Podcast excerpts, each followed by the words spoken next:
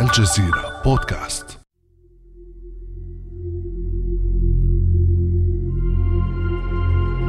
في أحد شوارع إحدى العواصم العربية تصادفك لوحة إعلانات ضخمة. عليها صورتان. واحدة لمجمع سكني حديث والأخرى لشقة تبدو أنيقة الترتيب رغم صغر حجمها. ووسط صالون البيت تحلقت أسرة صغيرة من زوجين شابين وطفلين حول مائدة بها مشروبات وبعض الحلوى وقد بدا عليهم الحبور. لا يذهب خيالك بعيدا. فالصورة المعروضة على اللوحة الضخمة ليست في الواقع إلا اعلانا عن عروض مؤسسة بنكية لقروض السكن. وقد حرص المعلنون على أن يمهروها بعبارة الشراء بثمن الكراء. ذلك مشهد من مشاهد كثيرة في شوارعنا وشاشاتنا الذكية ووسائل إعلامنا. قد لا تختلف إلا في تفاصيل صغيرة لكنها لا تترك لك كثيرا من الوقت لتدرك أن القروض صارت تلازمنا في أدق تفاصيل حياتنا. فكيف سادت القروض وسيطرت على حياتنا؟ وكيف يعمل الاقتصاد المعاصر والمؤسسات المالية على استدامة الاقتراض؟ وهل صار الإنسان مرتهنا للقروض وأصبح انسانا مدينا؟ وما هي البدائل الاقتصادية والاجتماعية الممكنة للتحرر من قيد الديون؟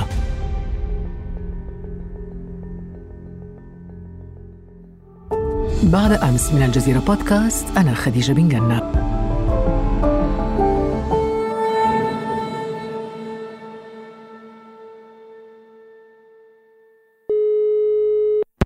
وأسعد كثيرا اليوم بالترحيب بالدكتور الحسن مصباح الأستاذ بالجامعة المغربية ومترجم كتاب صناعة الإنسان المدين.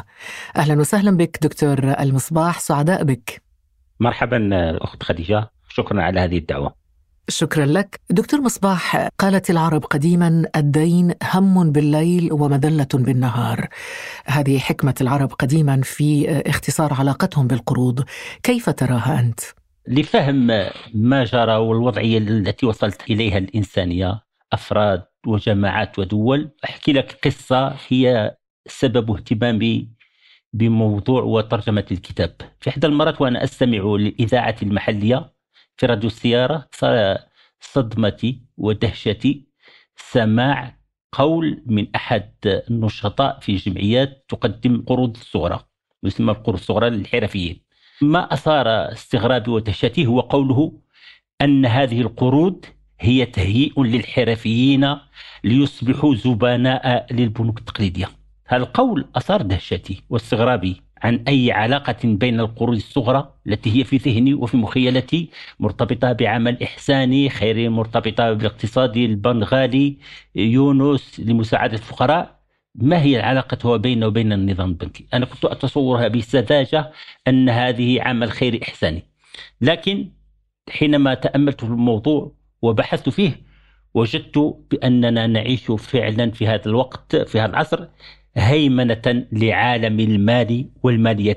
وهذه الهيمنة تشمل العالم كله. وهذا مرتبط بالتحولات التي نعيشها منذ عقود نتيجة انتقال من المرحلة الصناعية إلى المرحلة المالية حيث الكلمة العليا حاليا هي لرجال ونساء عالم البنوك والمؤسسات التمويلية. إذا كان الصراع الطبقي أو محل تنازع سابقا داخل المصانع بين رب العمل والعامل فاليوم هو محل تنازع انتقل إلى مجال الدين بين الدائن والمدين. والمالية وعالم المال هو في نهاية المطاف اقتصاد الدين لأن ما هو على المحك سكي جو هي الفوائد البنكية. نعطي أمثلة على ذلك. مثلا؟ بعض الأمثلة السريعة. مثلا شركة جنرال موتورز مشاكل قطاع الإنتاج تهم أيضا بدرجة أكبر فرعها المتخصص في قروض الاستهلاك. المثال الثاني وهو ما يتعلق بأزمة 2008 أزمة الرهن العقاري.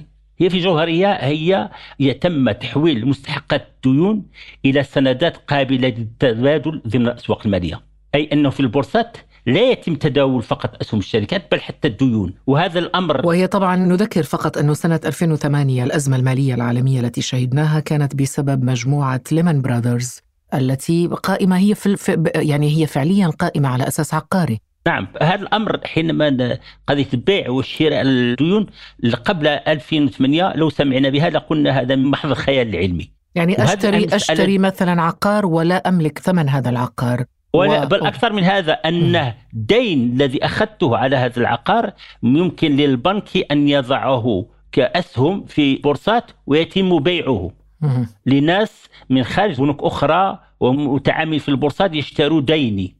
نعم. لكن كيف أصبح الإنسان مش فقط في العقار في العقار والسيارة والثلاجة والتلفزيون وكل ما يتعلق بمناحي الحياة أصبح كله على بعضه مرهونا للبنك.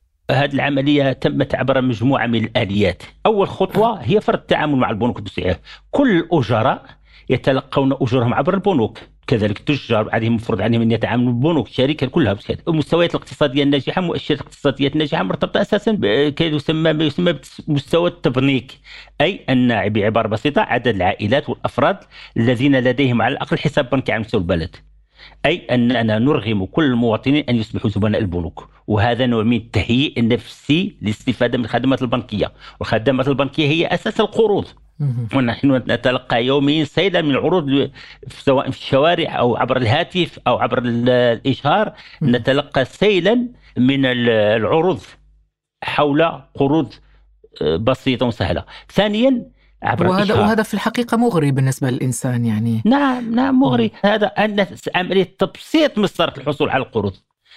يكفي أنني مثلا اولا ليس هناك موظف أو اجير ما بناش منزله بدون اللجوء إلى البنك. صحيح أنا عجبتني يعني كان لافت جدا استخدامك لمصطلح تبنيك الإنسان وهو أن نعم. يصبح الإنسان يعني مرهونا للبنك هل هذه التسهيلات وهذه المغريات وهذه الإعلانات أدت إلى الإفراط في الاستهلاك بالنسبة للإنسان المقترض؟ نعم ماذا يتم؟ حينما نعطيك مثالين إحنا حينما نمشي لسوق ممتاز أو محل لبيع التجهيزات المنزليه ماذا نجد في في المحل؟ ممثل للبنك أو شركة تمويل يبسط لنا المسألة يشتغل حتى في أوقات متأخرة من الليل. إذا كان البنك يست... مثلا بعد الظهيرة مباشرة يغلق ممثله في هذه المحلات جاهز ب... بوثائق بسيطة يطلبها منك في البداية. بعد ذلك حينما تصبح وثيقه الأجرة وثيقة الحساب البنكي. مجرد ما تصبح زبون في ذيك اللحظة عند هذاك البنك المرة الأولى لا تحتاج إلى هذه الوثائق فيما بعد. وهذا يسهل عليك العملية. وهذه العملية ثم أن في المحلات الكبرى وهكذا ديون تسمى السلف بالمجان. عندك فقط واحد القيمة معينة تقدم مثلا إحنا عندنا في المغرب 200 درهم حوالي 20 دولار. تؤديها كخدمة للقرض هذه في تلك اللحظات تحصل مع عدد كبير من المقتنيات أنت مستعد. أنت في البداية تأتي لشراء مثلا ثلاجة. بما أن هذا القرض وهذه التسهيلات ستدفعك إلى شراء ثلاجة تغيير ربما آلة القهوه آلة التصبين وكلها هذه وآلة الغسيل كلها فتحول إلى أنك بعد ما كنت مثلا قدرت ميزانية ب 5000 درهم أنت تصبح تشتري يعني ب 1000 20000 درهم مجموعة من المقتنيات ما دام أن 200 درهم بواحد التفكير آه، أن ساذج أن كانه المشكل كلها في ديك ال 200 درهم وديك التكلفة ديال آه، وهذا هذا القرض بفائدة أم بدون فائدة؟ بدون فائدة سلف بالمجان. هناك قضية ما يسمى بطاقات الائتمان. وهذه كلمة في الحقيقة مضللة في اللغة العربية. الفرنسيين يستعملوا carte de crédit نعم. يعني تشير إلى القرض.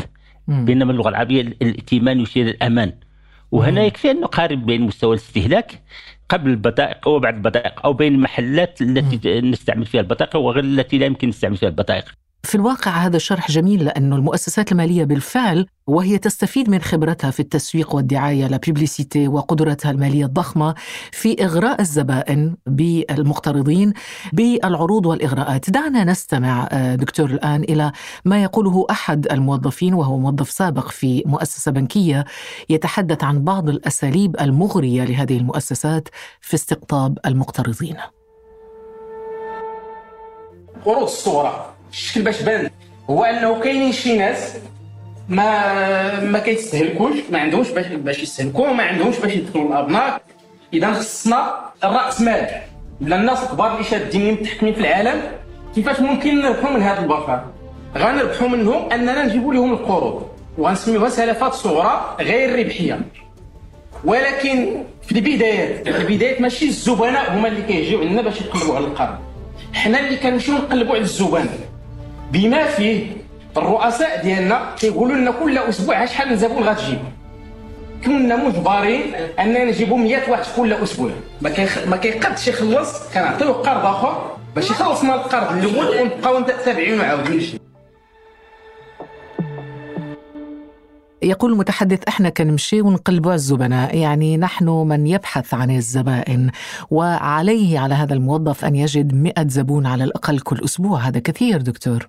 هذا الأمر لا تستغربينه. أنا حينما كنت أريد أن أشتري سيارة مجرد كنت أحر أمر على الشركات أو محلات بيع السيارات يعني يتم اتصال بعد أول بعد ما ازور المعرض السيارات يطلب مني رقم هاتفي ويبدأ الاتصال بي.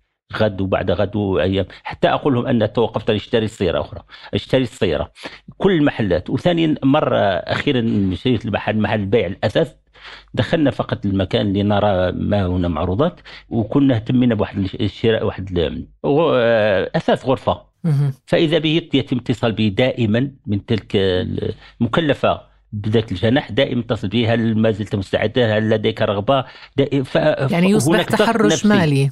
وهناك ضغط نفسي عليهم مساكين يعيشون. حالة ضغط نفسي أنا أحد أقاربي كان يشتغل في البنك قدم استقالته في البنك كان يعيش ضغط نفسي.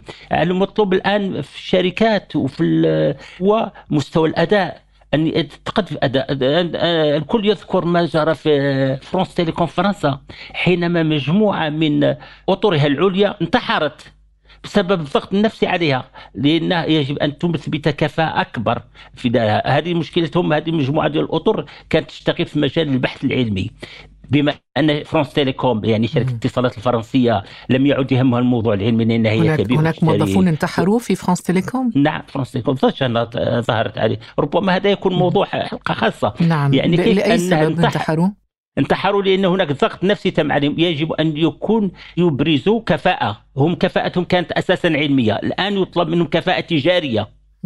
أن وهم غير مؤهلين لذلك. اذا فكانت النتيجة أنهم مجموعة ضج فرنسا بعد ذلك تبع رئيس ومدير الشركة وتمت المهم تمت ضجة فرنسا على الموضوع. هنا السؤال دكتور مصباح هل الإنسان هو من يستهلك القروض أم أن القروض هي التي صارت تستهلك الإنسان؟ هو في الحقيقة لو عدنا إلى جذر كلمات الدين وكما شرت لنا أنت في البداية والقرض والاستهلاك لفهمنا ما جاء تحت عيوننا ومن الأبطن. فالدين كلمة دين من الذل ولهذا وعلى الإنسان أن يختار بين أن يتذلل للخالق أو للمخلوق ولكل خيار تبعاته. والقرض هو قطع وعذاب أما الاستهلاك فهو من هلك. وكل ما جاوزه الحق انقلب ضده ماذا يجري؟ ما هي النتيجة ديال تورطنا في هذا المسلسل الاستهلاك ومسلسل ديال الديون؟ ماذا يجري؟ لو تحت أو أجرينا بحثا بسيطا كان بحث عن المجتمع الاستهلاكي وعندنا وجدنا سيلا من المعلومات عن القضايا المعروضة أمام المحاكم في كل دول العالم. لشباب وربات وأرباب بيوت وتجار تورطوا في سلسلة من الديون وأصبحوا عاجزين عن أدائها. أزمة 2008 اللي تكلمنا عليها هي مرتبطة أساسا بعزل العائلات عن أداء مستحقات ديونها. أما حالة انتحار أخيرا فقط في مدينتنا أحد رجال الأعمال انتحر بسبب ديونه. هذه ظاهرة يكفي أن نزور العيادة نفسية. أو كان لنا صله بأحد الاطباء النفسيين اللي يحكي لك عن الاثار النفسيه التي يسببها الهوى الاستهلاكي ومسلسل الديون على العائلات، تدمير حياة عائلات، تدمير آه، شخصيات، تدمير آه، ناس رجال أعمال، تدمير آه، أسر بسبب هذا المسلسل دون مسلسل الاستهلاك. نعم لكن مقابل مقابل كل هذا دكتور يعني و... الانتحار والأزمات النفسية و... وغير ذلك وهناك إيجابيات لا يمكن إنكارها دكتور مصباح. أكيد هناك من يجادل بأن نمط الحياة والاقتصاد يعني المعاصرين يعني ييسران حياة الناس. والقروض والدين جزء من هذا التيسير. يعني واضح أنه لولا القروض لما استطعنا أن نملك ما نملكه اليوم ناس تشتري سيارات بالقروض وهذا شيء جميل. إذا لا يمكن إغفال الجانب الإيجابي وأن الحياة ربما كانت ستكون أسوأ بدون الديون. هو طبع الدين أو القروض ليست وليدة اليوم ولا هي وليدة الراسماليه النظام الراسمالي عرف الإنسان منذ القدم كآلية لمواجهة إكراهات اللحظة. بل أكثر هناك حديث في الإسلام عن القرض الحسن وعن التيسير عن المعسر. ومن بينها المدين هو هو وممن تشملهم الزكاة هم الناس المدينين. القروض كانت دائما موجودة. الإشكال أن الدين والاقتراض مع هيمنة رأس مالية الحديثة وسيطرة اقتصاد الديون هو أصبح الأصل أن حياتنا اليومية ومسلسل استهلاكاتنا وشرائنا وبيعنا مرتبط بالديون. هذا الذي هو الجديد في الأمر. هنا في الأمر نجد مثلا حتى في المجال الاجتماعي. الدين العام. إحنا كلنا متورطين في الدين العام. أنا شخصيا كمواطن لا علاقة بالدين العام ولكن أنا جو كما أقول أنا أتعرض لتبعاته كشخص ولكن هناك كشخص يعني كمواطن. أشخاص إما كمواطنين وكمؤسسات وكدول إما عبر التقشف نعم. الذي يشمل المجال الاجتماعي. أو عبر ضرائب مباشرة أو غير مباشرة على السلع والمقتنيات لأن الدولة في حاجة إلى أداء هذه الديون ومطلوبة من أداء الديون. كما يقول صاحب الكتاب الذي اشرت اليه في البداية وترجمته كيقول بأن كل مولود يولد في فرنسا وعليه الدين ب 22 ألف أورو يعني حوالي 25 ألف دولار. هذا مولود هذا مولود جديد يعني. هذا مولود جديد لأن حصته من الدين العام. على المجتمع الدولة طيب يبقى السؤال دكتور إنه هل لا يزال يعني من الممكن العيش بدون ديون؟ دعنا نستمع اولا إلى محمد عادل العجمي الخبير المالي البنكي. التعثر المالي أصبح سمة العصر بسبب الظروف بسبب قلة الدخل بسبب ضغوط الحياة بسبب المطالب الكتيرة في البيت كل ده بيدخلنا في دوامة اسمها دوامة القروض عايزين ننتبه من الدوامة دي لازاي نخرج من الدوامة دي؟ الادخار إحنا دايما بننساه. رغم إن الادخار ده مهم جدا. طب ادخر إزاي؟ أقل شيء إنك أنت على الأقل 10% من مرتبك الأساسي. وبالتالي لازم أتعود على ثقافة الادخار. طب ليه؟ لأن ده بيأمنني من الظروف المالية من أي مشاكل ممكن أتعرض ليها وكثير مننا بيتعرض لمشاكل زي مشاكل صحية مشاكل أزمات مالية أي حاجات مفاجأة في حياته أي حاجات طارئة في حياته بتأثر عليه بشكل كبير وكده أقدر أخرج من عملية الديون. إذا دكتور مصباح الادخار واضح أنه الادخار يعني هو وسيلة للخروج من دوامات القروض. سيدتي لو طرحتي علي هذا السؤال قبل سقوط جدار برلين وموت الخميني والترابي لقلت لك بالطبع هنالك حلول وبدائل. أما اليوم فيؤسفني أن أقول لك أنه ليست هنالك أفقا غير الأفق الليبرالي الأمريكاني. نحن نعيش فعلا نهاية التاريخ وانحباس الأفق الإنساني. هذا الأفق هو الأفق الأمريكي وكل دول العالم وكل اقتصادياته تحلم بنفس الحلم. كانت الأزمة المالية ل 1800 مبشرا في بدايتها لأفق جديد يخلص من اقتصادين.